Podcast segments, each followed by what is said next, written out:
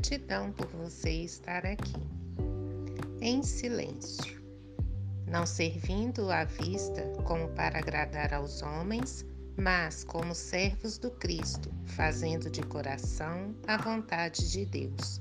Paulo, Efésios capítulo 6, versículo 6. Se sabes, atende ao que ignora, sem ofuscá-lo com a tua luz. Se tens, ajuda ao necessitado, sem molestá-lo com tua posse. Se amas, não firas o objeto amado com exigências. Se pretendes curar, não humilhes o doente. Se queres melhorar os outros, não maldigas ninguém. Se ensinas a caridade, não te trajes de espinhos, para que teu contato não dilacere os que sofrem. Tem cuidado na tarefa que o Senhor te confiou. É muito fácil servir à vista. Todos querem fazê-lo procurando o apreço dos homens.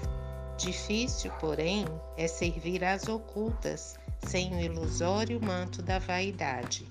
É por isto que em todos os tempos, quase todo o trabalho das criaturas é dispersivo e enganoso.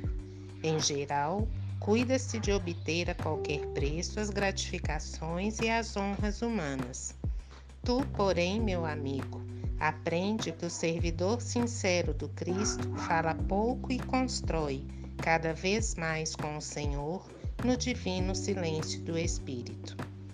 Vai e serve. Não te deem cuidado às fantasias que confundem os olhos da carne e nem te consagres aos ruídos da boca. Faze o bem em silêncio. Foge às referências pessoais e aprendamos a cumprir de coração a vontade de Deus. Livro Vinha de Luz, Chico Xavier, pelo Espírito Emmanuel. Luz e paz.